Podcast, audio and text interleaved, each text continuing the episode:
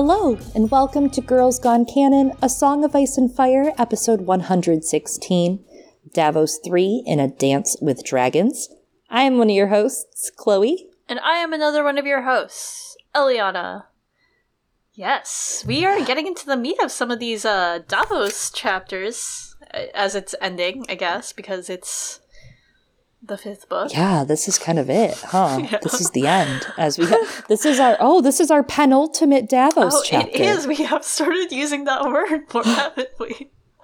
Girls Gone Canon's penultimate chapter for Davos in a Dance with Dragons. Davos in dance. Oh, a Dance with Dragon Ball Z. Oh, Next time on a Dance with Dragon Ball Z. Yeah, that's what that was. Next time on a Dance with Dragon Ball Z. In a way, Davos's journey does feel a little like that, right? Like he's going all over the kingdom on a quest for the Dragon Balls. Well, I'm very excited to be here in the penultimate episode for Davos of his published chapters, right? I'm excited for the winds of winter and what blows our way eventually. Mm-hmm. But speaking of things that have blown our way, we had a few emails and messages come in over the last week. We did, and some of these are from last week, right? We promised you all. We said, you know, we got we got quite a few, and also I think that these go better for this chapter, and I think you'll see why because it one of them literally is about this chapter. But we're gonna start out with a message from our friend Thunderclap, who ta- says at first of as Davos enters White Harbor, I thought this might be of relevance, and gives us a quote from Patchface's song. And I particularly wanted to read this aloud because over the past week or so, there's been a meme of like, who would you cast that's X like ass off character? And Chloe was talking about how I she thinks I speak in riddles. I don't know about that, and that I'm very mysterious, which debatable. I'd like for people to think I'm mysterious, but I don't think that I, they do. I don't think that's really the vibe I give off. My vibe might be a little more like Patchface when you think about uh, riddles and puns. So annoying is that what you mean? I think so. I think I come off more annoying than mysterious. I really do. I think there is a thin line between patch face and Quaithe, and I think, Eliana, that you straddle it daily. That's kind of lewd, but. Well, stay tuned for more of that. Oh, in this chapter? I don't know about that. well, it goes with patch face. I will lead it. We will march into the sea and out again. Under the waves we will ride seahorses, and mermaids will blow seashells to announce our coming. Oh, oh, oh. Wow, I really love Thank that. You. oh, oh, oh. That was very. I made it up. It's very beautiful. Uh, just like Patchface does, you know? And. on the spot, or on the patch, you could say. Oh. And Thunderclap draws some of those connections, saying under the waves would be the flint of Widow's watch sigil, the seahorses are House Velaryon or Aurane Waters in his pirate fleet, and that the mermaids are, of course, the Manderleys of White Harbor. Oh, yes, interesting comparison. That's really, especially because there is another, there's a few other patch face things that lead up to this, right? Mm-hmm. Everything water related that patch face has been up to kind of comes round circle in some ways here, though I know they have probably a deeper prophetic exact meaning. I don't know what this could mean. If it's that I think there's a part of me that that keeps with the way that Patrice has been using some of this language of thinking that the waves and being under it could be about being dead. Mm-hmm. But I think it's a it's an interesting interpretation, and I would love for House Velaryon to play more of a role. We all know that I love House Velaryon. Thunderclap mentioned as well something from the last chapter from Davos he could smell the peat smoke drifting off Seal Rock, too. The sea stone dominated the approaches to the outer harbor, a massive gray green upthrust looming 50 feet above the waters.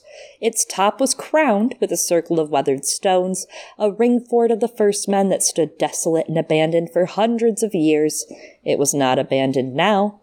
Davos could see scorpions and spitfires behind the standing stones and the crossbowmen peering between them. It must be cold up there, and wet. On all his previous visits, seals could be seen basking on the broken rocks below. Thunderclap goes on to mention that if a flint of Widow's Watch was on watch on a cold, wet night, they might be busy keeping warm than keeping watch. Very clever. Very clever. They also left a link to a really interesting battle, uh, something with John Paul Jones, a raid that you guys have to check out. We've linked it below in the details. Yeah, and I do want to recommend to Thunderclap. You know, this is something that isn't necessarily one of our strengths, has a little bit more to do with that war stuff, to send it over. Put put a reminder on your calendar and be sure to remember to send it over to our friends at Nauticast in about I don't know four years when they eventually get to this chapter. Oh, amazing. Ah, yeah, it's uh, it's it's definitely not our specialty that there that war stuff. We are but young women who know little in the ways of war. Yeah. That is for certain. We also got another message, didn't we, Chloe? Yes, our friend Micah wrote in and said that he's finally catching up to where he can keep up and send emails with his thoughts, which are very many. Uh, since the very legendary Davos 3, Davy 3 Adawada, Micah says, very clever, is coming up uh, right now. He wanted to mention something about Jared Frey, and this is this is clever. This is a great catch. Jared Frey calls Davos a liar later in this chapter, and the only other time we meet Jared is Catelyn 9, A Game of Thrones, where Lord Walder is talking about their response to Edmure's battle against Jaime. Walder claims they're going to march, and they're going to march, definitely, absolutely going to march, since their liege lost. He calls out Jared to support him and back his intent. Jared says, It was on my honor. Jared was lying there, as Walder was still pretty slow to react, as per usual. So, the two appearances we get from Jared in the series, George manages, keeps, and enhances the trait of being a liar to the hand of kings. Huh. That is a pretty good catch, and you know, fucking Jared, dude.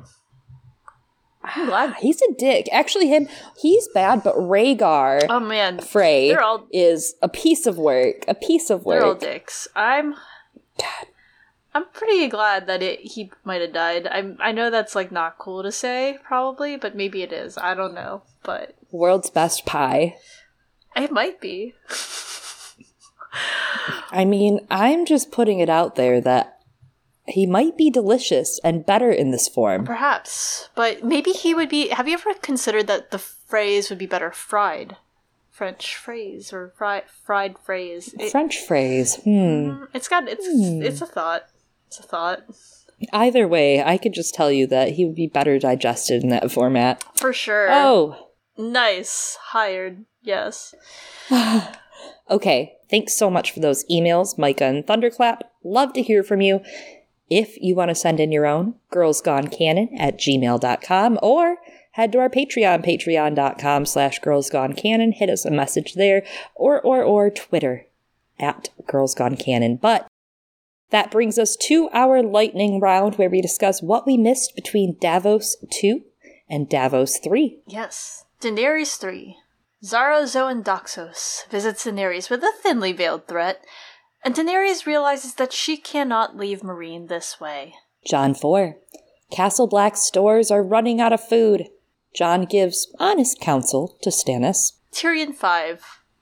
Identities are revealed aboard the Shy Maid, but Tyrion is swept below the Stoneman's waters before being given time to really speculate. That brings us to Davos 3. Davos attends a mummer's farce, but who is being fooled and on whose honor? Whomst. That brings us to the chapter itself, which starts out with His Lordship will hear you now, smuggler. There's a knight who announces this in very fancy armor to Davos, and Davos asks to speak to his manager and is like, What's your name? Does this more than once throughout this chapter, and it turns out it's Sir Marlin Manderly, Wyman's cousin and commander of his garrison. What an opening to a chapter. Poor Davos, he is once more a smuggler. Not a king's hand, not a lord. He is a smuggler. Sir Marlon Manderly is very interesting. I find his armor, no pun intended, extremely riveting. Greaves and gauntlet inlaid with niello to suggest flowing fronds of seaweed. The helm beneath his arm was the head of the merling king, with a crown of mother of pearl and a jutting beard of jet and jade. His own beard was as gray as the winter sea.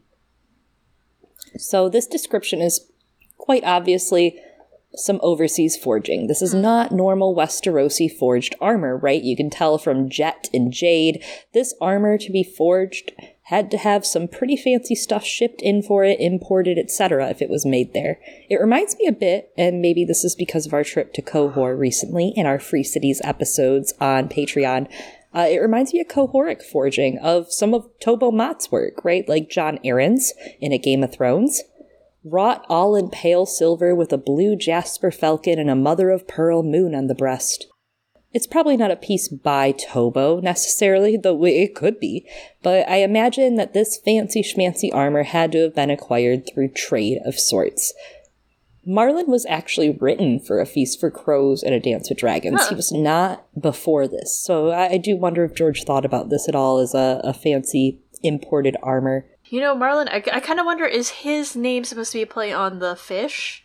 The marlin? Yes. It's kind of like a swordfish or and a dolphin combined, but not at all. I'm I'm not a biologist, and so that's true. I love you pointing out the armor here uh, because, as you said, we've been doing some talking about Qohor, and it really drives home how White Harbor is this cosmopolitan place where a lot of cultures are meeting, and also a lot of the other Manderleys, right? And the people in this court, they're dressed fairly nicely, probably because of that trade. And uh, you, the word niello, and you kind of called it out by, by picking this line. It's kind of interesting. Zionius has been doing some interesting work on, you know, comparing George's writing in between books, and the word niello, I think. Xionius found it only really starts popping up in Feast and Dance, and then George uses it a lot, and it's just like black being sort black ink-ish mm-hmm. thing being rubbed into her in the engravings of metal. But before george would kind of say like this thing engraved or etched with this color right? He learned. Yeah i think that because he also starts talking about coins more. My theory was that he just like read a book or something and was like that's a that's a word i can use now. I could expand this. Pretty much. I could expand my whole series You know, I was starting to Google it, and that's pretty much all I learned. Is uh, that's as far as I got. That it was for the inlay, right? For coloring the inlay, and it's dark. That's interesting too, because then uh, obviously it creates it in a meta version. No, this is just something George learned, but it also implies in the story, you know, that that circulation of trade happening right? Something in the background. Maybe George doesn't mean it intentionally, but it just makes me think of some of the trade and the things moving back and forth mm-hmm. and like you said, you see this all over the court. Wylla's hair, right, yeah. is dyed a garish green of the free cities. Uh, that that as we said last week, it reeks of Grandpa. Come on, all the other girls have it in the port. You have to let me dye it. You know, it's some um, teen rebellion going on, and I love it. But they have the resources. Wyman Manderley also, he wasn't like, oh, fine. I bet he was like, that's a great idea. You should totally do it. I bet he was supportive of the green hair. Definitely. Cool grandpa. Rock and roll grandpa. Kind of is a little. So, speaking of the timing of things in a meta sense, uh, our friend, who again, send send your thoughts to him in four years when he gets to this chapter. Jeff from Nauticast uh, was talking and said, I just finished the episode on Davos 2, and you talked about the Davos and Brienne chapters being similar, and that maybe the same threads would work but they were separated out by all those years. Um, and says, Did you know that Davos 2 was written in 2003, originally for A Feast for Crows? Oh, that makes sense. Huh. I mean, I think it used to be one book, you know? We were all one book. Well, and you can see that. You can see the traces of that in the Feast for Crows appendix, right? That is where it's the most blatant.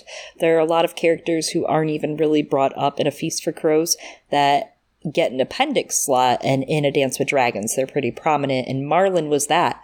Marlin is in the A Feast for Crows appendix, but he's not. Hmm. Not in A Feast for Crows. He's technically Wyman's nephew, also. We hear of him in Theon 1 A Dance with Dragons, and we also learn he has a personal sigil, and it's three silver mermaids on a violet field. That's quite interesting. You gotta be real special. You know, you gotta be real special or kind of weird to yeah. have your own personal sigil, like how how Littlefinger has the mockingbird and then uh, a blackfish. Yeah. Interesting. Really distinguishes himself, and especially that it's purple. We're definitely going to talk about some of that symbolism in the heraldry a little later because it feels like it's prominent in this side of town in the north. But for right now, in terms of prominence, you know, Davos, he started from the bottom, from Flea Bottom, and then he was all the way up there. Now he's back here he's a captive again of some sort, and at least he has a fairly nice prison this time, you know, comparably. And during the time that he was in prison, right? Uh, we we all read last chapter at some point in our lives. Dear Casso, Casso, who was who was supposed to be his like ride, waited for Davos for four days instead of the three. He's like, I'm gonna leave after three days if you're not here, and he waited for four of them for Davos before he decided to finally part. Bless him. I love that. It's so sweet, and in a microcosm, that's like that that hope beyond hope. Like what what happened to him the chapter before? That's that smuggler's luck rearing Yeah. its head, right? Because what happened at Sisterton? Lord Borrell let him go, mm-hmm. and he said, "You were never here." And then here, even Casso held out hope, held out hope that maybe maybe the smuggler turned hand of the king, Lord, maybe he'll survive and maybe a better day could Yeah. come for the North, for everything. Just like Solidor's son, you know, like kind of he kind of waited for him pre- for a pretty long time, and like Yeah. I know that Davos lost four of his sons, and that's incredibly unfortunate and unlucky, like definition of unlucky. But you were saying you were saying just now, like all these things. I'm like, damn, maybe Davos actually is more lucky after losing his fingers. If he had lost those fingers, maybe his sons would be alive. That's a thought. That's a thought to consider. Davos's four fingers are literally his sons. You're so brilliant. Yes. So those four days, right, have been added onto this other fortnight because it's been a fortnight since Casso left. So Davos has been waiting here for like 18 days or so since last chapter, which is, I think, an mm-hmm. interesting timeline to give people. And as he walks, he's surrounded by guards in blue green wool with tridents.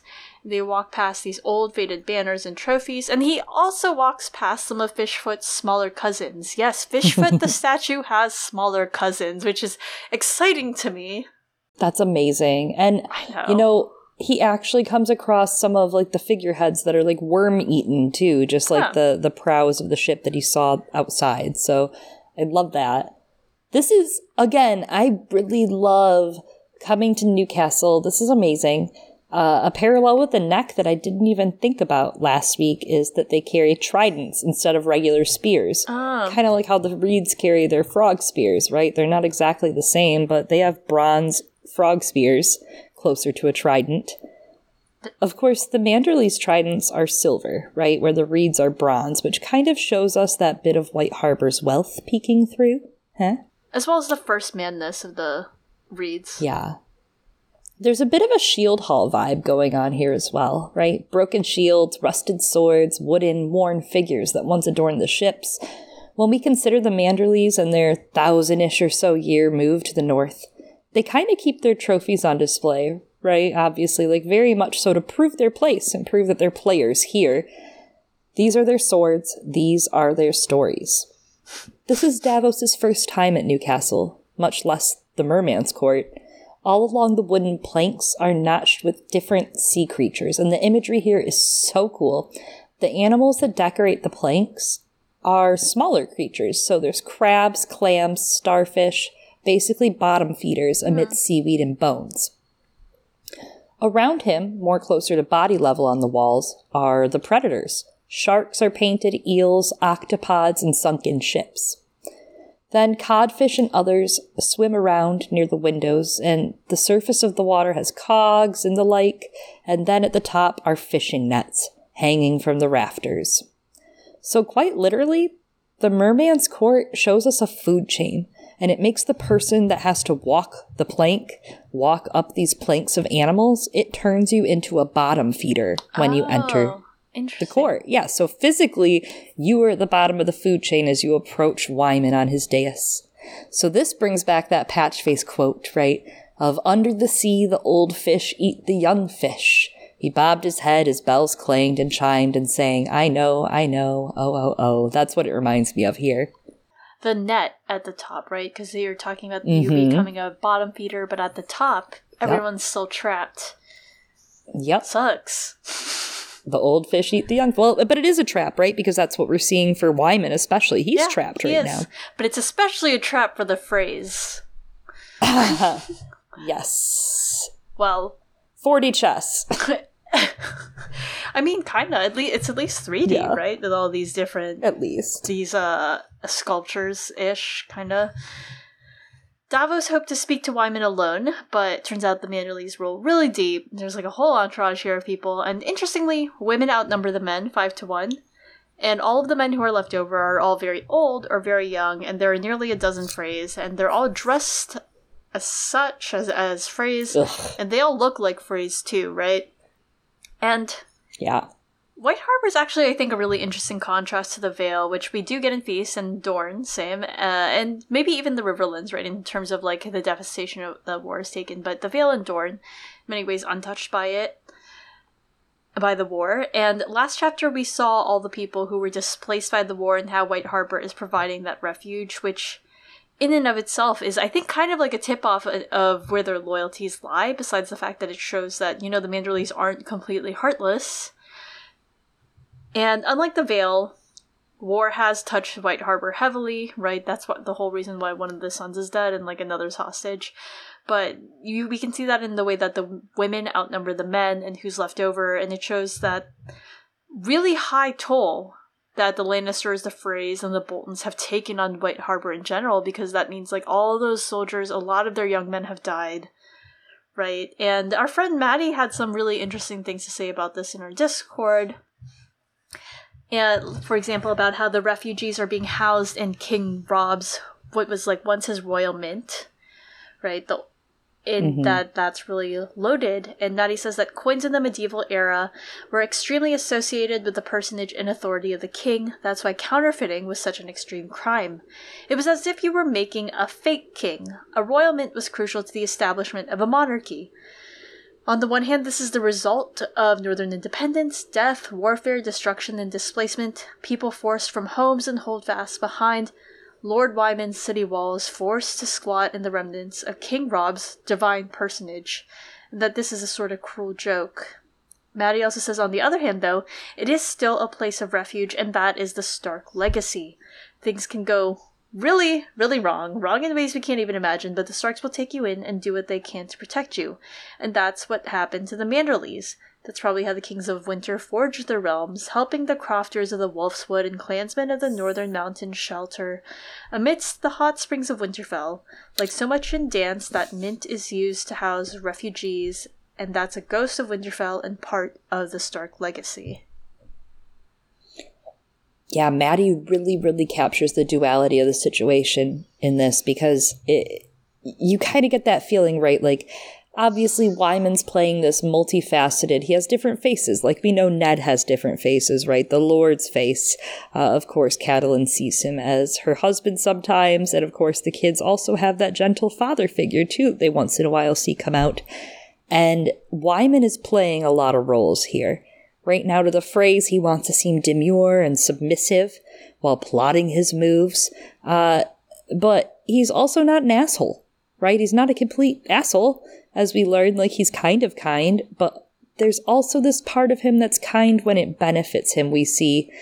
Uh, and the Mint, obviously, he could give two shits because he's being held hostage by the Freys in his whole house right now. You know, like he is straight up being held hostage. Yeah. If he doesn't smile and say yes, I mean, this is, you know, they're in their house. What? They're just hanging out. Freys everywhere, dude. Freys outnumbering the Manderleys for sure right now. In their own house. Yikes. So that's kind of in a way it's interesting because she kind of gets referenced a little bit in this chapter. That's sort of what's happening to Jeyne Poole, right? Because in a way she grew up in Winterfell, that's her home, and she's a hostage in her own home and surrounded by enemies too. Yeah, absolutely. Uh, obviously, Wyman has a little more autonomy and agency than her in the fact that he's not like chained to a tower, obviously. And obviously, he gets a chance at vengeance, right? Like, and I, I God, I don't know who's gonna let those fucking dogs out on him, but I, I don't know who's gonna, but I hope they do. That's all I care. I just hope they do, Eliana. Holy shit. I don't want those dogs to get They better eat him. indigestion though. I hope those dogs kind of just find a new home. Mm-hmm. I agree. Oh, they're gonna come back as whites. Anyways, yeah, great thoughts from Maddie all around, and it's a great comparison with the Vale. Again, they're they're a skip hop away from each other, right? Right. Uh, blink and you'll miss it. You could end up in the Vale pretty pretty easy, and it's definitely like you were saying. It's It's bringing that south north. They are, when you get to White Harbor, it's different than every other place. It's very much like a little southern getaway in the north. Uh, interesting, yeah. Your cosmopolitan excursion. We're going to our northern house, you know, the cabins. Uh, Davos had learned to read these men's faces long before Maester Pylos had taught him to read words on paper. These Freys would gladly see me dead, he realized at a glance. I, I love that line. I love that they call out Davos's ability to understand people well, but I also am like, well, too bad that the Freys would gladly see him dead because we're gonna see them dead instead, kinda. Allegedly. Oh, Well. God. Best world's best pie episode. Manderley also looks pretty unwelcoming, right? Like he does not look like he's ready to entertain, and Davos notes his weight and also kind of notes his man spreading that's going on. Wyman looks half a corpse, he thinks, with pallid grayish skin. And then we have this line that kings and corpses always draw attendants, the old saying went. thought that was interesting, especially because what the had this been, of course, again the same book as Feast, we kind of opened a lot of Cersei's chapters up with the funeral of Tywin. Oh, yes, and everyone coming up with their little roses to their noses. Mm-hmm. Mm-hmm. Little assholes. And I'm going to say something a little crazy, too. You know who is kind of corpse looking? I I have no thoughts, Chloe. I have no thoughts of who's kind of corpse looking and might be associated with this. Huh. Staniel Albaratheon. Gasp pretends to look shocked. Yeah, man, what, what was that we heard about? His face? Mm-hmm. Mm-hmm. Mm-hmm. His whole head, like you can see his. Anyways, I, it's just a thought that he draws attendance. Kings and corpses always draw attendance. Indeed. Good call out. Well, Manderley's maester is not a corpse. He is fat. He is chubby cute with golden curls, rosy cheeks, thick lips, which I totally didn't realize that little side of his thick lips and golden curls the first time I read through it, just scanned through, I'm sure. But it's such a big call out, right? Because this isn't just Maester Theomore, but he was Theomore of House Lannister, a distant Lannister kin. Now he's a Maester. We'll talk more about him next week for sure, I know, but mm-hmm. that was a huge telltale hint with those cheeks and curls and lips.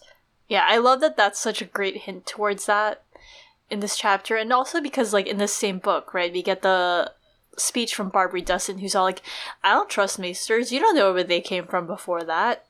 So it pairs well with Yeah. this. And I, I think it is called out here, too, a little, like, that, that feels so pointed, the description of him. And that Davos keeps pointing also then to the Baratheon slash Lannister children bastards and how their appearance is proof of their bastardy because they look only Lannister.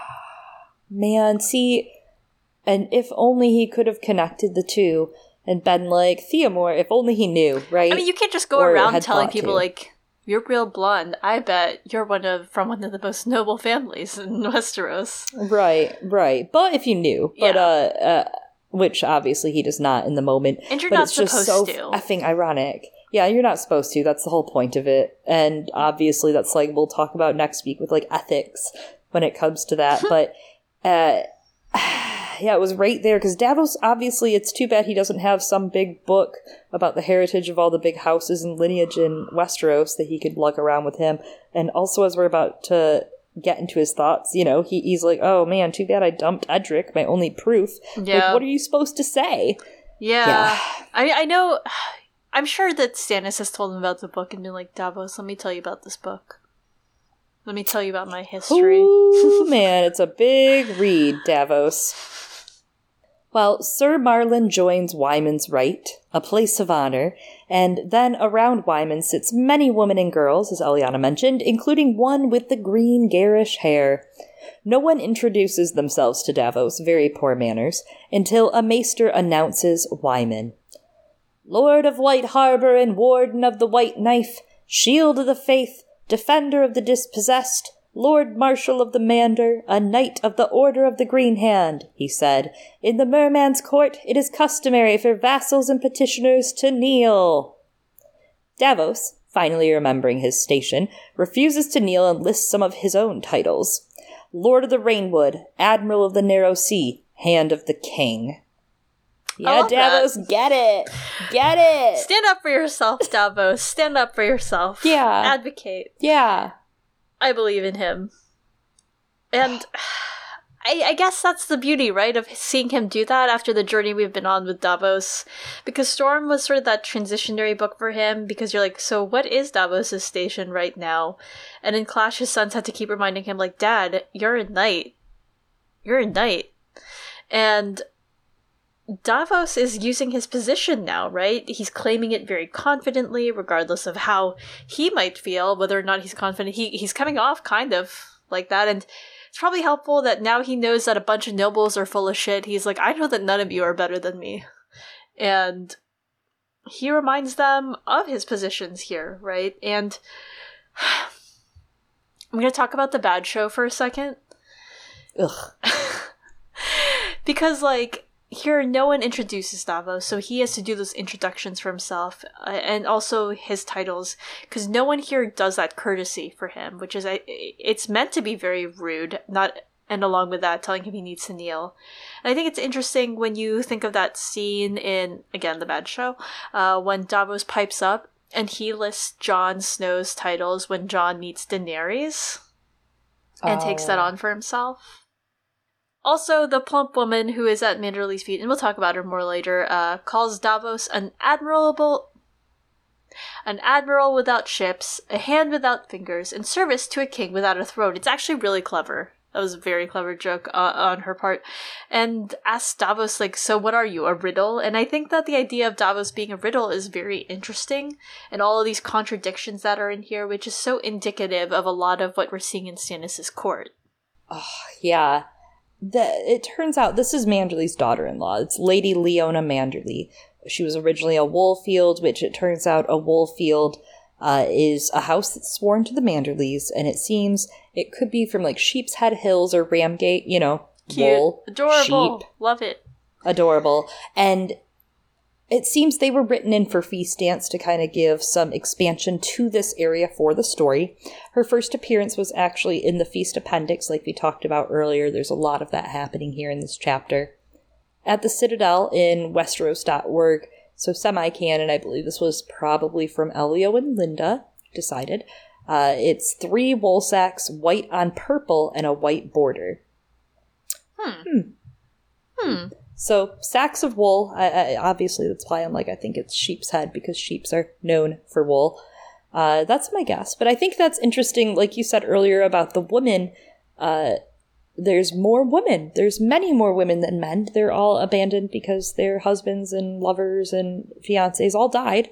Their promised to be's all died in the war. Had that taken from them, and it's obvious that like especially leona i'm pretty sure where it's implied as we go along that leona was not in on it. She just happened to be so uh you know herself that it worked out. But of course she's gonna snap out. They're terrified dude. Yeah. They're all terrified that they're about to have to get married off to these people that murdered their kin. And for her it's that her husband is a hostage right now. So she's understandably very terrified and Yep. It, it, you know, you were saying just now and pointing out more once again how the women are much more in abundance, and I think we're going to see that maybe playing a role in Westeros in the set in the penultimate book, allegedly. Allegedly, the sixth oh book God. will be the penultimate, and and the seventh book right after the war because you know, a lot of the men die during these wars. Eh, eh, women too, right? And women suffer a lot of the brunt of the famine and the aftermath and and the sexual and gender based violence. But like, we kind of saw it at the end of the dance, right? And it's interesting that the dance ended up leading to less rights for women, but a lot of the key figures in the what the hour of the wolf who made those big political decisions. Yep well, yep. Sam Frey, a Frey Sam, right there. Sam wow. Hightower, yes, and and yep. s- what was her name? Sam, Samantha or Sabitha? Yes, yeah, Sabitha. Sabitha sorry, Sabbath, it was Sabitha Frey. Sabitha, right? Yep, and and the Arryn Black Aly. What was the Arryn's name? Jeyne. Arryn. all of the main houses and a lot of the pretty, you know, the pretentiously up there ones were involved in it. You know, you had everyone from Stark to Hightower to Arryn, you name it. I mean, exactly. Everybody kind of got in. Well, and that's another thing that we're seeing a lot in this chapter, right? Like with Wyman, uh, yes, two sided here. Like he's he's very much a decent guy, but also not unwilling to exploit. Yeah, he's he's very shrewd. And yes, yes, shrewd. He makes an interesting comment. He thinks that Davos is an ill omen and insults Stannis for not liking his answer and seems to insinuate that Davos is less than for being a smuggler. And he's like, maybe you stole from me. You probably stole from me, Davos, because of that. And Davos is like, well, you know what? I've paid enough. I have paid, not just stolen, emphasizing the loss of his fingers. And Davos is like, can we just, like, talk in private? And he's like, no. Mander- Manderly says no. And then Davos tries to put the tactic of he's like, you know, really interesting that you would just hang out here with all of these Freys who killed your son. And then the Freys just try to pin the whole thing on Robb, allegedly turning into a wolf. And they say some shit about how Wendel Manderly sacrificed himself to protect Walder Frey. And I'm just like, what? What? Where do people get this shit?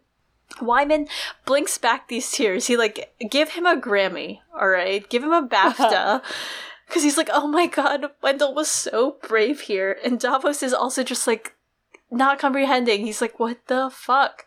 And he's like, how can all these people? How can they just go on the internet and tell lies? and they're all smirking in his face about it too. Yeah, it's pretty insulting. And like Wyman's choking back those tears, and they're probably real tears because he's like, I can't Oh, believe yeah. I fucking have to do this. But also like, yeah, I just can't. I can't imagine someone, you know, hanging out with the people who were pretty much responsible for their son's death. Yep. Yep. Well, Well, there's a lot else going on here, though. Okay, so, um, let's break this apart for a second. Jingle Bell was killed by Robb. jingle bell, jingle bell, jingle bell Frey. Sorry. There's so much interesting stuff happening here because the Freys say Jingle Bell was killed by Robb.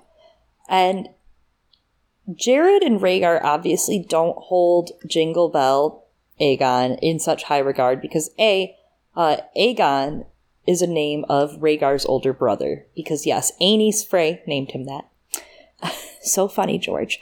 Uh, and it's a weird like Frey family tree thing. So Jingle Bell's the second born son of Stevron Frey. Had he not died, he was like bloop second, right? Right after his dad. So that's Walder's firstborn son's second son.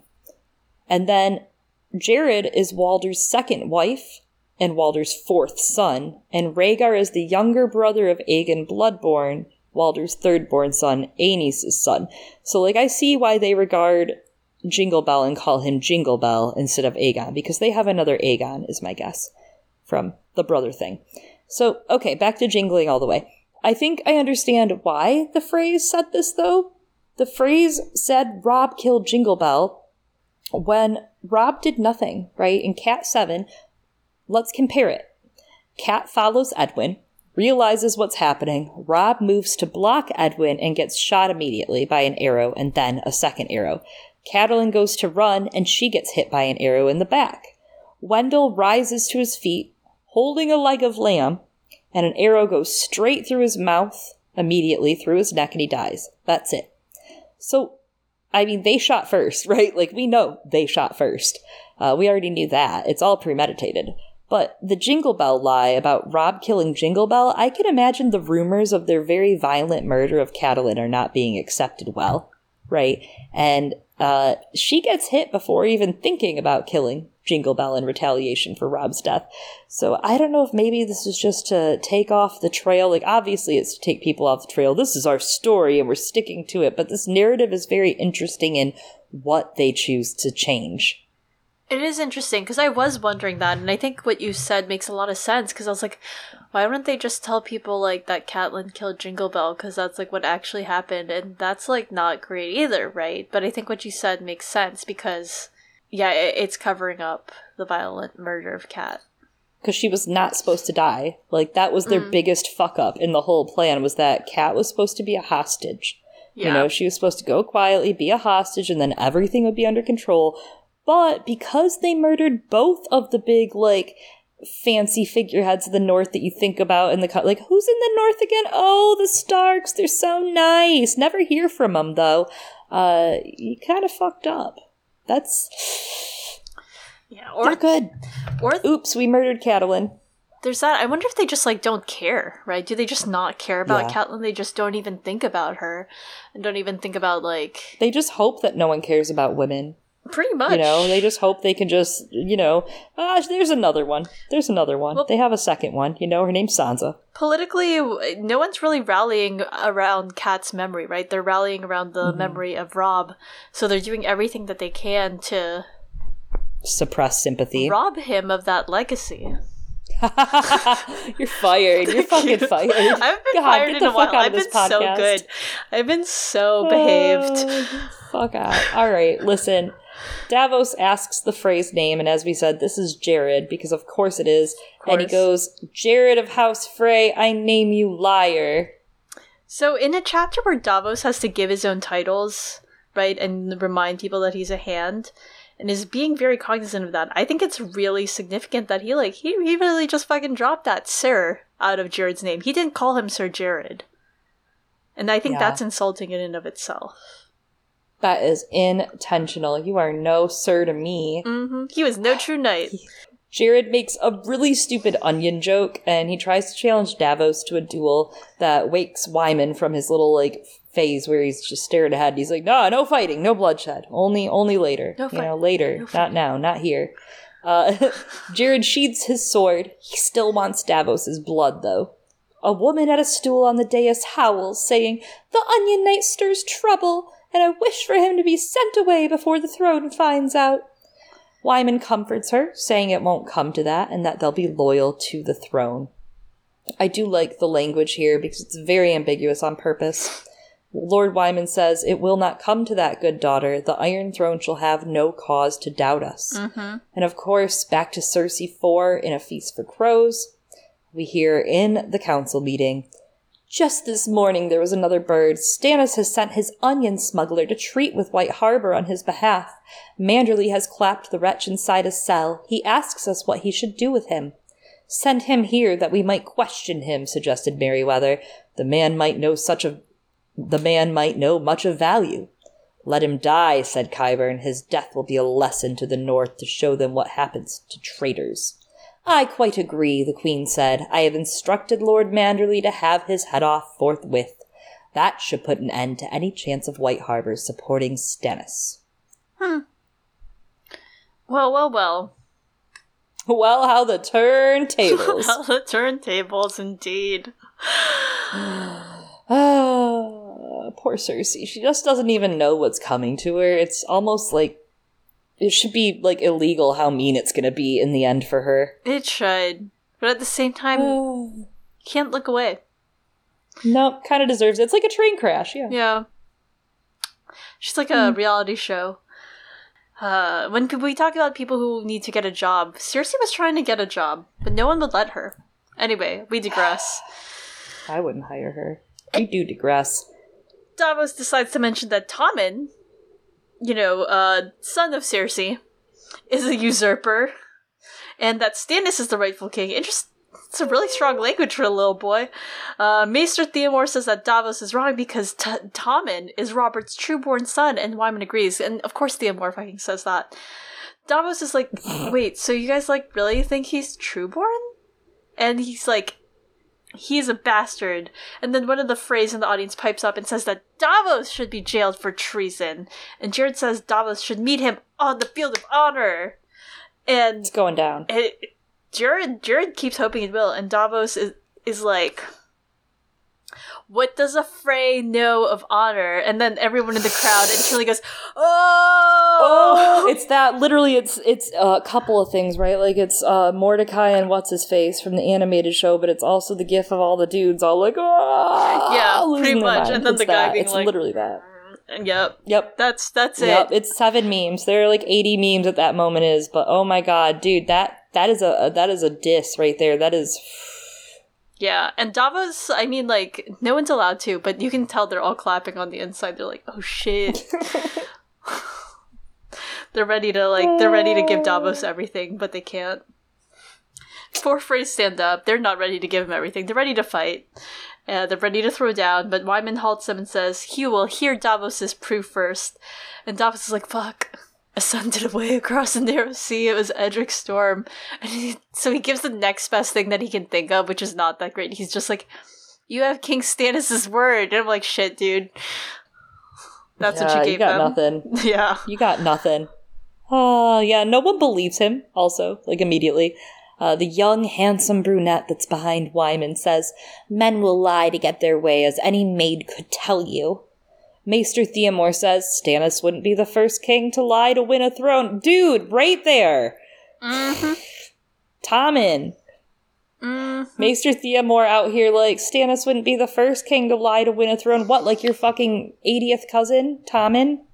Yeah, I mean, Tommen's not lying, but everyone else around him is. That poor boy. Mm-hmm.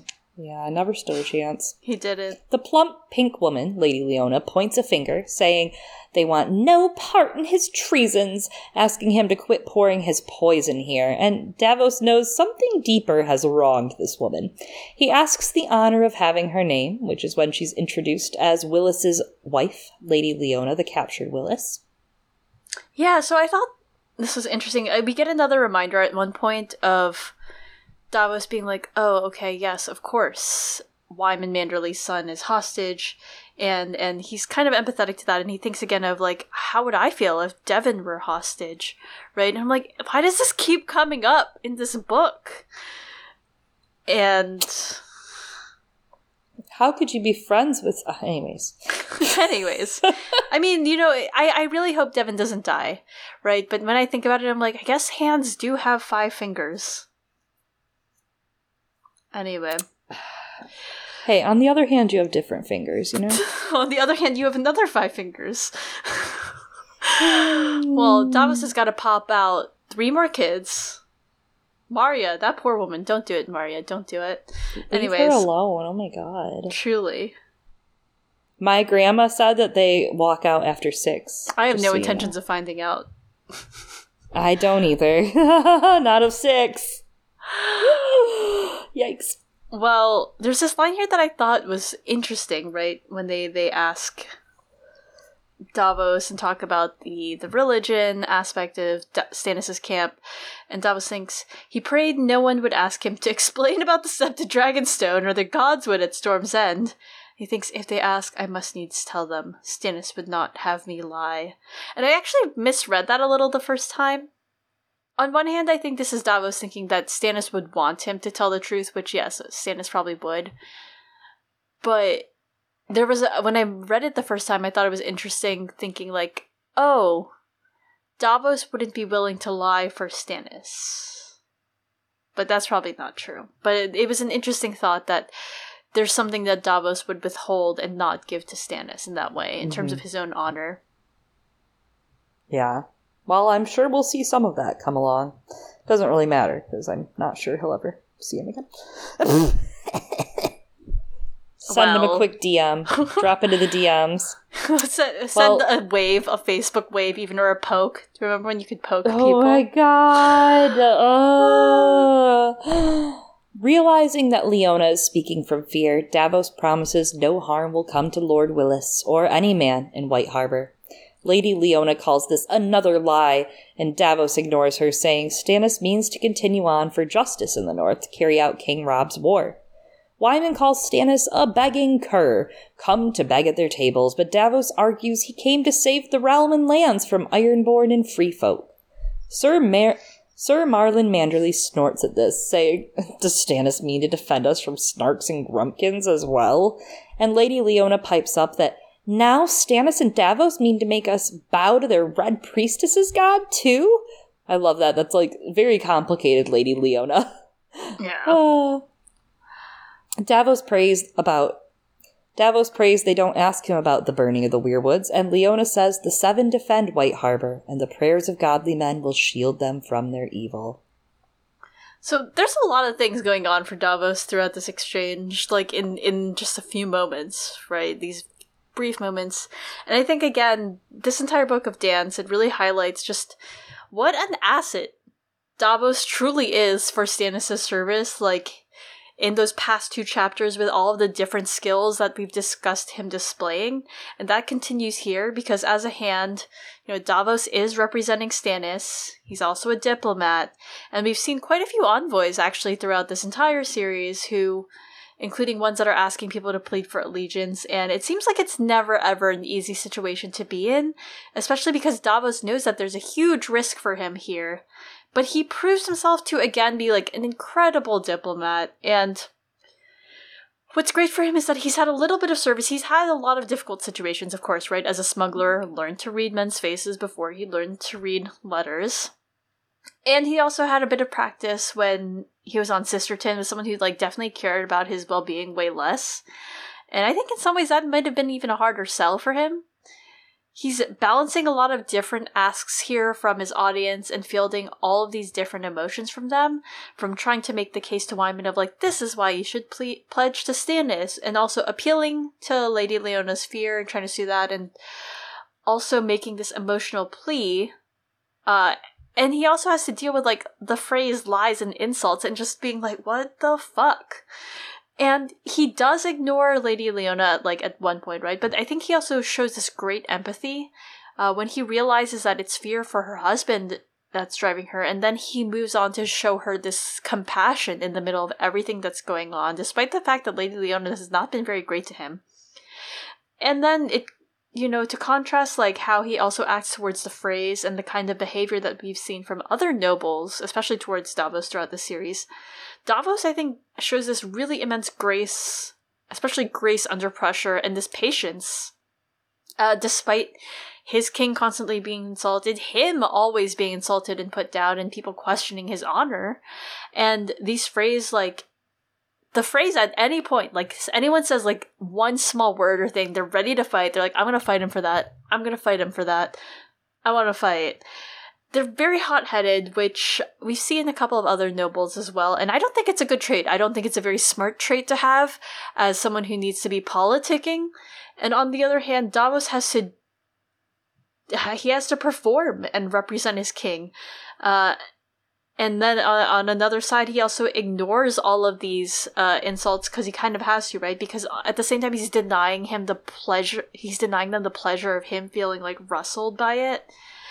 And also, especially because he's lowborn, he's expected to act kind of at a higher standard than the nobles. Because if he wants to be taken seriously by them, I mean, he he can't get mad because otherwise they're gonna then just dismiss him as not having the right breeding or not having the right like attitude for it, uh, even if he does like any sort of hint of even giving them the least bit of the same discourteous behavior that they've shown him. It's this huge double standard. And then um, to add on to like what how well he's doing here, he has this really great little like kind of rhetorical trick that he over and over when he's driving home the Lannister best the Lannister bastard. He keeps saying, Tommen called Baratheon, Joffrey called Baratheon, X person called Baratheon. He always says it kind of like that. And it kind of makes me wonder if that's like a bit that he like picked or like whipped up back then in Clash and delivered when he was going around the realm and informing people and telling them about mm. the Lannister bastards. It's just so clever that he does that. Oh, that's clever. Yeah, cuz he's pretty i mean that's the thing is it does feel very rhetorical right? Like it yeah. feels practiced. What else was he going to do in the belly of the ship probably too? But uh practice his lines yeah he's yeah. definitely yeah right? He practices his lines. And that adds to the farce right of what this is the mummers show going on that we're talking about too. Uh, the fact that these are his lines as well. It's not just wyman has lines he must read. The girls have lines they're reading. It's also davos has lines to read. Mm-hmm. he does. He does He's trying the best he can, and he he's giving them back, right? he's about to be at a point where he's like, line. uh, to quote Arya, you know your lines and I know mine. Exactly. Wyman pats Leona's shoulder lovingly and takes over, explaining what his past lieges have asked of him. He says, Tywin offered me a pardon and the return of my son for 3,000 dragons. Wow. Roose wants me to give up my claim to the Hornwood lands and swears that my other holdings will remain untouched. And Walder offers me a wife, sons, daughters. So, what does Stannis offer me? War and woe and the screams of burning men, Davos might have said. The chance to do your duty, he replied instead. That was the answer Stannis would have given Wyman Manderly. The hand should speak with the king's voice. Hmm. So all of these gifts are poisoned. That is another huge red flag that Wyman's not really supporting the regime. He says they're great terms, but let's recap. 3,000 dragons. Give up extra lands forced to marry Freys that are halfway down the bloodline with no worth, which also promises Frey blood gets to inherit the harbor eventually and have partial domain in the north. Though, I do want to come back and say, how he handled the Donella Hornwood situation and was like, oh, I better protect the Hornwood lands now that she's dead from Ramsay, you know, for safekeeping, haha. Suspect. Very suspect, Wyman. Not great. Maybe you deserve this treatment. No, I'm just kidding. That's not nice. But while he's a decent guy in the face of this, again, it stands out. This is all detrimental to him, and while he's definitely a Stark man, as we hear in the next chapter, he still says to Davos, Hey, now that the curtain's pulled, so what do you have? And Davos is like, lol, I really had nothing. That was, I wasn't bluffing. Like, I wasn't kidding. I have absolutely nothing. And he's in it for advantages. He is in it to exploit things for his nature, which I understand. I mean, you're caught up in this shitty war. You need some good stuff to happen for your people. Uh, but we definitely see it more in the next chapter too, right? With Wex's appearance and information, and it kind of helps us predict his gray morality when it comes to Rickon Stark, a child king. Yeah, I mean, I, like we said, right? Wyman's very shrewd.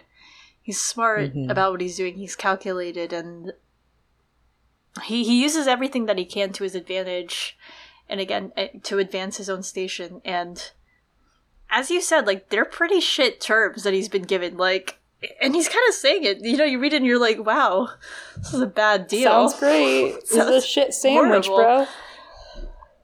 bro. he's pretty much explicitly kind of saying that to Davos, and Davos doesn't quite pick up on this because it's kind of like, how can mm-hmm. you believe that he would want this? And he lists all the things that he has to, as you said, give up to the Boltons and Lannisters and Freys. But it, it kind of feels like he's also kind of nudging Davos in the direction of like, if you want my loyalty, here's all the things that they're trying to take me. Promise that you can give me these things and I'm yours, right? He's asking for pardons, right? He says that he wants pardons. He wants the Hornwood lands and castles, and he wants good marriage prospects for his children. It, it's pretty laid out, but Davos does not pick up what he's putting down. Or maybe he thinks that it's no good, like he just isn't able to do it. And I do think that this is the one area where Davos is actually quite weak as a diplomat um, negotiation, which I think is really interesting because I imagine that that's kind of a big part of being a smuggler. Seems like an important skill to know. He doesn't know how to do that bargaining, and he doesn't think about how to make those promises. Alester Florent, right, tried to do some of that bargaining and negotiation.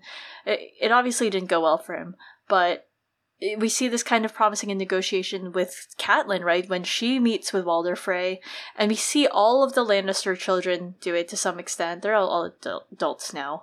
But Tyrion does it a lot, a lot, a lot throughout the entire series. He does it quite heavily in Dance, especially with the Second Sons. So it's, it's interesting. Yeah.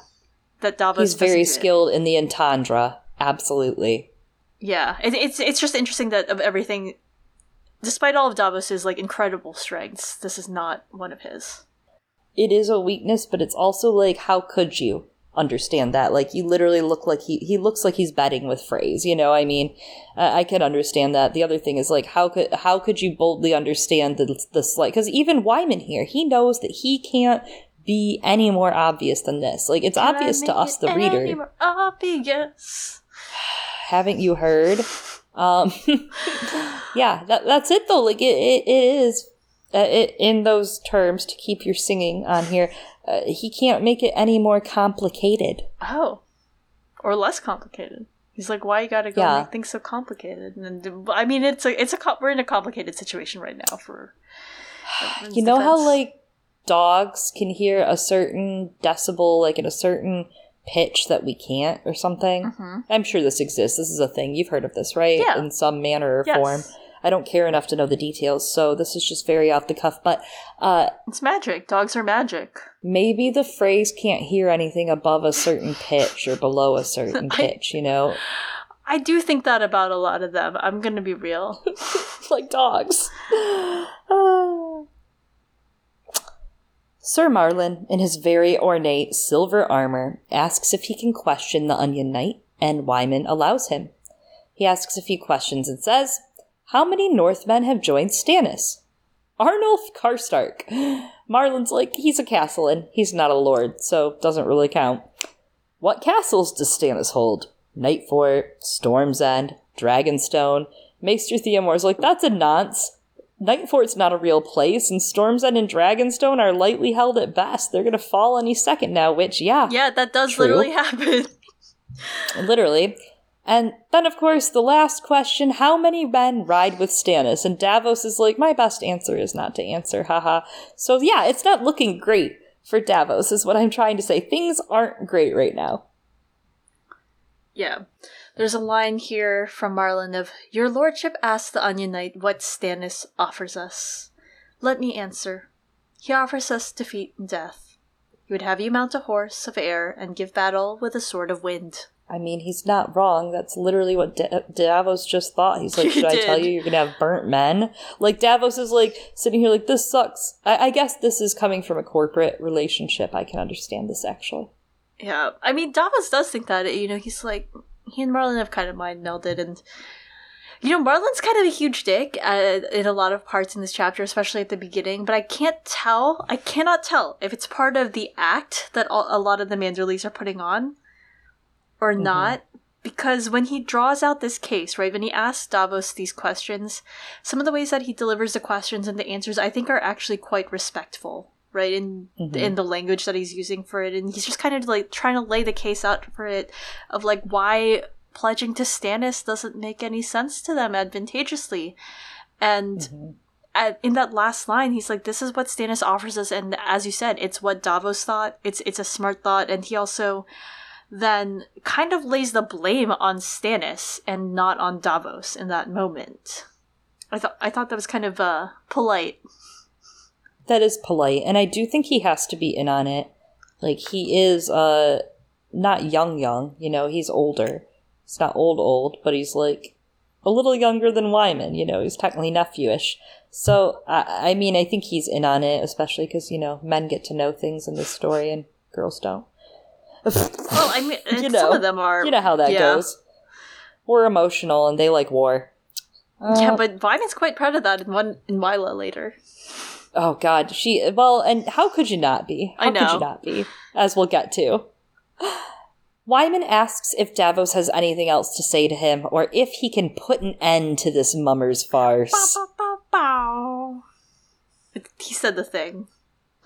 Pew pew pew. Yeah, it, it's very double edged here. As we know, it's actually really referring to Lord Manderly's show that he's putting on for the mm-hmm. Freys. All the world's a stage, and as Sir Rodrik said in A Clash of Kings, Bran 2, he is fat, but he is not stupid. Mm-mm. Mm-mm.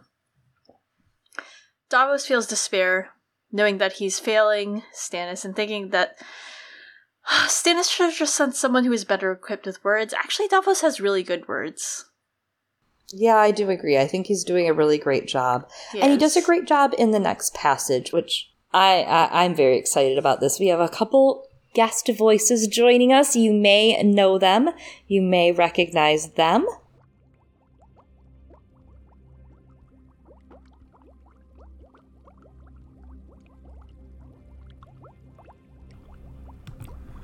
Death. He heard himself say. There will be death, aye. Your lordship lost a son at the Red Wedding. I lost four upon the Blackwater. And why? Because the Lannisters stole the throne. Go to King's Landing and look on Tommen with your own eyes if you doubt me. A blind man could see it. What does Stannis offer you? Vengeance. Vengeance for my sons and yours, for your husbands and your fathers and your brothers. Vengeance for your murdered lord, your murdered king, your butchered princes. Vengeance. Yes! piped a girl's voice, thin and high. It belonged to the half grown child with the blonde eyebrows and the long green braid. They killed Lord Eddard and Lady Catelyn and King Robb. He was our king. He was brave and good, and the Freys murdered him. If Lord Stannis will avenge him, we should join Lord Stannis. Manderly pulled her close.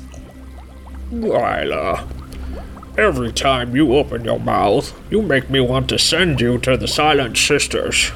I only said We heard what you said. said the older girl, her sister. A child's foolishness. Speak no ill of our friends of Frey.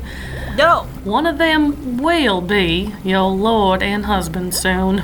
I won't. I won't ever. They killed the king. The girl declared, shaking her head. Lord Wyman flushed. You will. When the appointed day arrives, you will speak your wedding vows, else you will join the Silent Sisters and never speak again. The poor girl looked stricken, Grandfather, please. Hush, child. said Lady Leona. You heard your lord grandfather. Hush. You know nothing. I know about the promise. insisted the girl. Maester Theomore, tell them. A thousand years before the conquest, a promise was made, and oaths were sworn in the wolf's den before the old gods and the new. When we were sore, beset, and friendless, hounded from our homes, and in peril of our lives, the wolves took us in, and nourished us, and protected us against our enemies. The city is built upon the land they gave us. In return, we swore that we should always be their men. Stark men. The maester fingered the chain about his neck. Solemn oaths were sworn to the Starks of Winterfell. Aye, but Winterfell has fallen, and House Stark has been extinguished. That's because they killed them all!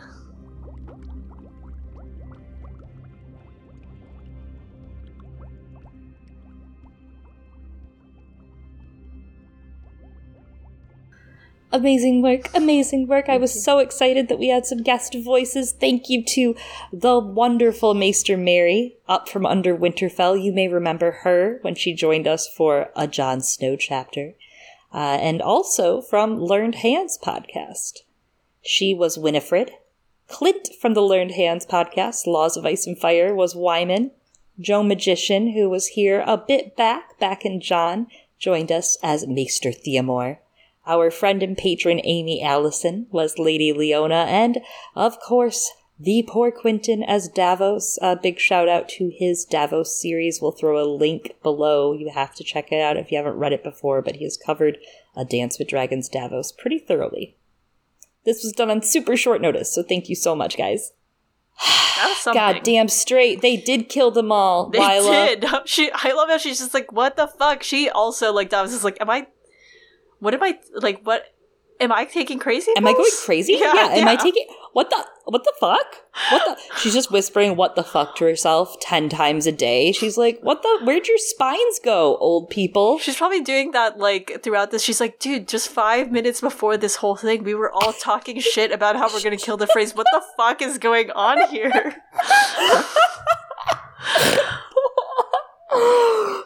I'm literally holding a 5 iron. Come on, grandpa. Uh yeah, that was definitely uh that was a good one. Wylla's the shit. That was and great rendition, Eliana. Uh, Truly, I set this whole thing up because I just wanted to hear you be Wylla. Oh, okay, thank you. Not Patchface. You know? Oh, I always want to hear you be Patchface, Eliana. Uh, well, let's talk about this little vengeance speech Davos gave. I think this is a great bit of writing, right? Vengeance for my sons and yours, for your husbands and your fathers and your brothers, for your murdered lord, your murdered king, your butchered princes. Vengeance. You know, in this very book, in The Watcher, we get a very important speech from Ellaria. Oberyn wanted vengeance for Elia. Now the three of you want vengeance for him. I have four daughters, I remind you. Is that how it goes? Round and round forever? I ask again, where does it end? And she goes on to say, I saw your father die. Here is his killer. Can I take a skull to bed with me to give me comfort in the night? Will it make me laugh, write me songs, care for me when I'm old and sick? There's a lot of big Dorne imagery going on. It, it reminds me a bit of that, right? Especially with Wyman's politicking, as we're going to get into. But it also brings the rise of vengeance in Lady Stoneheart, right at the end there, of mm-hmm. the books that have preceded it. Catelyn. Catelyn, who was murdered, Wylla just brought up in the speech. White Harbor is going to be the main source of resources for rebuilding the North, right? We, we have come to that. We get that. And right now, Davos is asking them for those resources to join Stannis in war and vengeance against the South and uh, in the North for those who have stolen the North. And Wyman has already been building this vengeance, right? Much like a friend we have in Dorne, Doran Martell, mm-hmm. Wyman has been building his vengeance steadily. Even in a Game of Thrones, Eddard IV, Eddard instructed them to have Lord Manderly know he needed to strengthen and repair his defenses at White Harbor as soon as the banners were called. And in Bran 2, A Clash of Kings, when Wyman visits, he says, Grant me the gold, and within the year I will float you sufficient galleys to take Dragonstone and King's Landing both.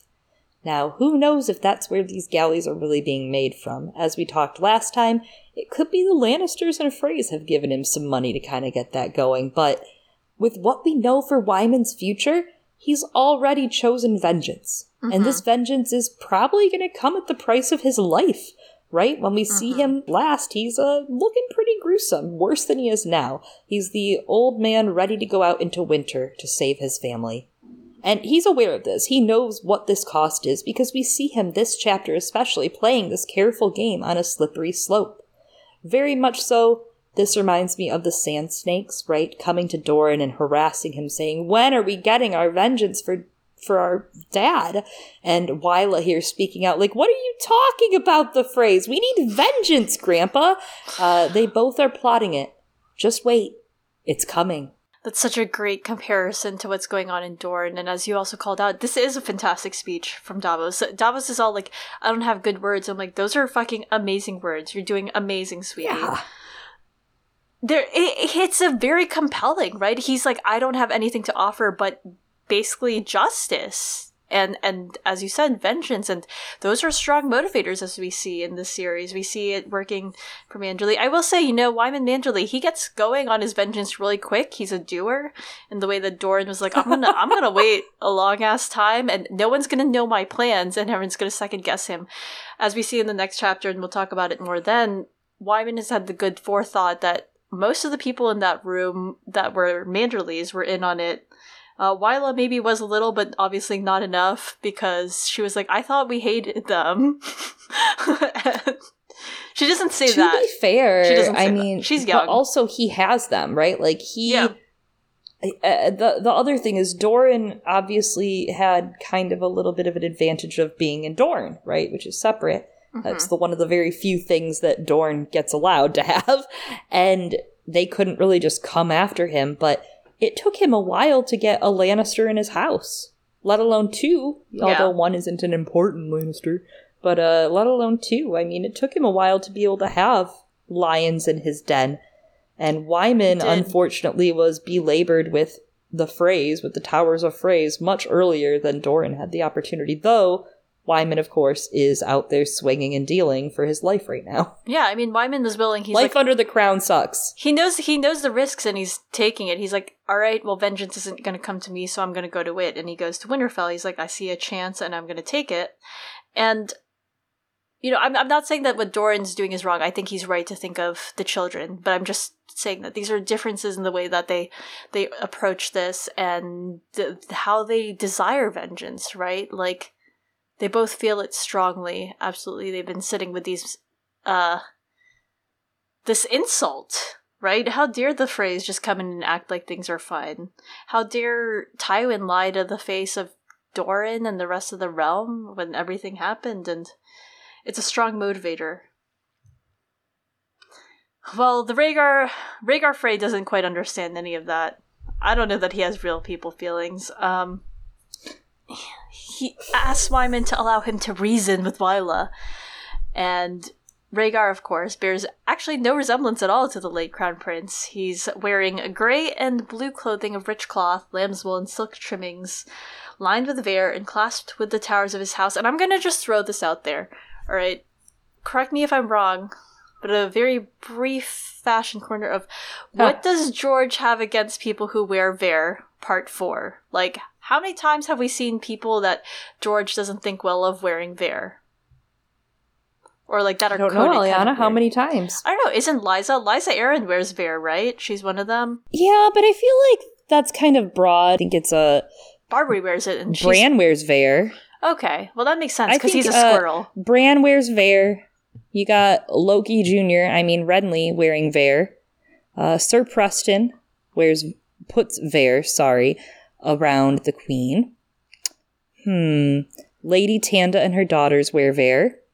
Fat Walda, it, there's an idea of her wearing pink lace and cape of Vair. It's not a real thing. Sansa wears silvery satin trimmed in Vair. There's a Tully dress in Vair in the Vale. It's the red and blue Tully dress. Then in Cat of the Canals, there is a Braavosi purple cloak with Vair. Oh, Darren. Darren, of course, is wearing Vair. And then we get here. And the only other mention of Vair is Lady Dustin. Ignore ignore what I said. Then George has nothing against people who wear Vair. Well, there's that Vair again. Vair it is. Vair it is. once more. Um. Rhaegar addresses Lady Wylla. Rhaegar's such a dick.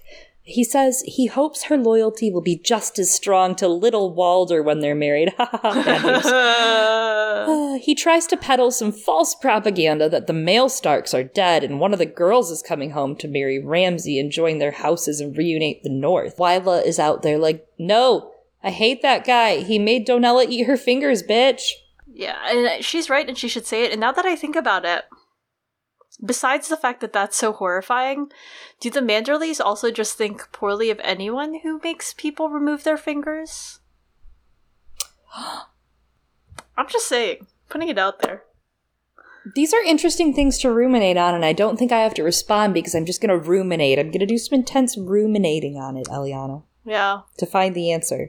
we're gonna ruminate on that, but we're also gonna talk explicitly about something else here, right? Of how it's important that Wylla called out this part about Lady Donella Hornwood. We are all on a reread once more. We know what happens, and that the Manderlys here know about what Ramsay really did. And yes, Wyman does now have the Hornwood lands and is being asked to relinquish them, and he has uh, asked for them before in a way, right? It's significant that we I mean, we do see that the Manderlys care about the Hornwoods in a couple of ways, right? Like a lot of the displaced people um, seeking refuge at White Harbor right now, they are from the Hornwood lands. And also, it's doubly insulting in a way in that, yeah, yes, Wyman, maybe it was a little self serving in him trying to marry Lady Donella Hornwood, and it, it was one of the implications, right, in Clash. Uh, and, or maybe having her wed Wendel, but obviously that's not on the table anymore. Um, but Meat is off the menu. Oh my god. But Lady Donella Hornwood's death isn't just like normally horrifying, right? Donella herself is a Manderly. She is a cousin of Wyman who has been killed by the Boltons. So that's another thing to add to the whole vengeance list. Things to get vengeance for. it almost kind of reminds me a little of him, you know, uh, being told to relinquish the Hornwood lands. In a way, it's honoring Donella. He gets them and he's kind of protecting them, and it kind of reminds me of Ned's bones in a way, and how getting Ned's bones home is so important. Mm. It just from a narrative standpoint of just like Catelyn wants them to go home, and now we hear Barbrey is trying to block them from ever returning, and it's kind of like a big sin, right? Like it's a big like, oh, if his bones don't get back, that'll really show him. And in a way, Wyman protecting this land feels honorific like that, if that makes sense. Yeah. Yeah, I I do. I, I think it's you know, it's got layers like an onion. Oh my god. That's a man is not just bad or good, is what I'm Well, saying. there's a man wearing purple with crossed bronze keys clasping his cloak spears, affirming what Wylla says. Yes. Like This Shrek. presumably. Oh my god. This is presumably an unnamed man of House Locke. He has bronze keys, purple. That that's House Locke. Hmm. Uh, that's interesting. I'm kind of surprised he doesn't have a name because who we've met, we've met men of House Locke, so it's just kind of like a in the show that these books are based on. no, uh, but we do get House Locke earlier on. We get a handful of different people from House Locke that are named, so it's weird that this one's just not named. But something I find more interesting is the purple. There is a lot of purple on this side of the north. Uh, royalty, obviously, is the first thing that springs to mind of purple. Woolfield is purple. Marlon's personal sigil, it has violet field. As you get out of the main Stark area of the north, you get vibrant colors. The colors start to vi- like brighten up, uh, especially on the east coast here of the north, like Hornwood orange. It all brightens up from the gray and white. That is interesting. And I, especially on the coast, as you said, kind of a little more of maybe that southern influence Yeah. flavor. Rhaegar puffs up his chest because, of course, he does, saying that that's just what his enemies say about him, and that Robb Stark was more beast than boy, and he's like puffed up with pride and bloodlust. Ugh. Ugh. Ugh. Ah, he says, Robb Stark betrayed us all. He abandoned the North to cruel mercies of the Iron Men to carve out a fairer kingdom for himself along the Trident. Then he abandoned the River Lords who'd risked much and more for him, breaking his marriage pact with my grandfather to wed the first Western wench who caught his eye. The young wolf, he was a vile dog and died like one. How dare you, first of all? How dare you? How dare It's you? so rude. It's really very rude. And it's also untrue. How could someone just go on the internet and spread lies like this? I know. It's the disrespect, Chloe, truly. well, the court doesn't take it well, right? Like the court goes really still for a second, and for one moment, Wyman looks like he's gonna deck this motherfucker. Like he's just gonna go all out on him. But instead, he sucks it up and he goes, Yes, mm-hmm, that sure happened. Thank the lords. Yep, yep. You're very right. Keep telling it. this man, I don't know how he did it, dude. I don't know how. He he stomached this because I would have decked the guy. Dude, Wyman Manderly has so much patience. Like, holy shit. Uh, I love, I love this moment though, right? That and Davos is saying he's like, the room just becomes like still and icy. Davos notices it because Davos, as we've seen throughout this chapter, actually like has human emotions, is very empathetic. He's been good at this throughout again the past few chapters. He knows that vengeance is what the Manders- Manderlys want and appeals to that. He knows what Borrell wants. He's able to speak to that, and that's because Davos like understands people and can read the room. Like literally, when we say read the room, Davos can do that, and he said so explicitly. Part of me wonders: Do you think that the Freys "noticed"? Do you think that they noticed that everyone in that moment was like, "I want to kill you right now"? I think they kind of have to know to an extent that like like yes, he's fooling them to an extent, but he's not. They are obviously wary of him, of his every move. Um I kind of feel like half of them are getting off on it. Like Yeah, Rhaegar especially is getting off on it. Like he loves this, especially this whole talking down to Wylla right here thing. Like uh, up next here, Oh, he loves mansplaining these lies to her. Oh, he loves it. Yeah, because like Wylla is not having it right. She fights back and she's like, "That's untrue. Those words are untrue." And Lady Leona takes her by her braid out of the room. It's like young girls should be an ornament to the eye, not an ache in the ear. Uh, and Wyman seems to be apologetic for Wylla's behavior, and Rhaegar's like, "Marriage will soften her." Shut the fuck up. Punch him in the fucking nose, dude. Ugh, I hate this guy. He says it in a way that kind of like really insinuates that he thinks that her husband should beat her too, or something. I'm like, You know he's cool with that. yeah, it. He like expects it. And Wyman responds to him. He's like, "Well, if that doesn't, the Silent Sisters will." Uh, and then he turns to Davos and he's like, "I've heard enough of the Onion Knight's treasons." And he's like, "You're still a smuggler, come to steal my gold and blood and take my son's head." Yes, and we get this ending of, "You came into my city like a smuggler. I say you are no lord, no knight, no envoy, only a thief and a spy, a peddler of lies and treasons. I should tear your tongue out with hot pincers and deliver you to the Dreadfort to be flayed. But the mother is merciful, and so am I. He beckoned to Sir Marlon. Cousin, take this creature to the wolf's den and cut off his head and hands. I want them brought to me before I sup. I shall not be able to eat a bite until I see the smuggler's head upon a spike with an onion shoved between his lying teeth. And the chapter ends just like the chapter ends before this in Tyrion, right? Tyrion and Davos are assumed dead. That's what we assume. Yep. Obviously, it's a reread. We know they're not dead, bitches. But Yep. And kind of a specific thing to ask.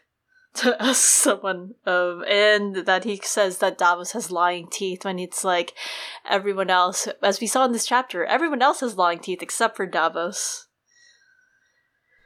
that's a great point.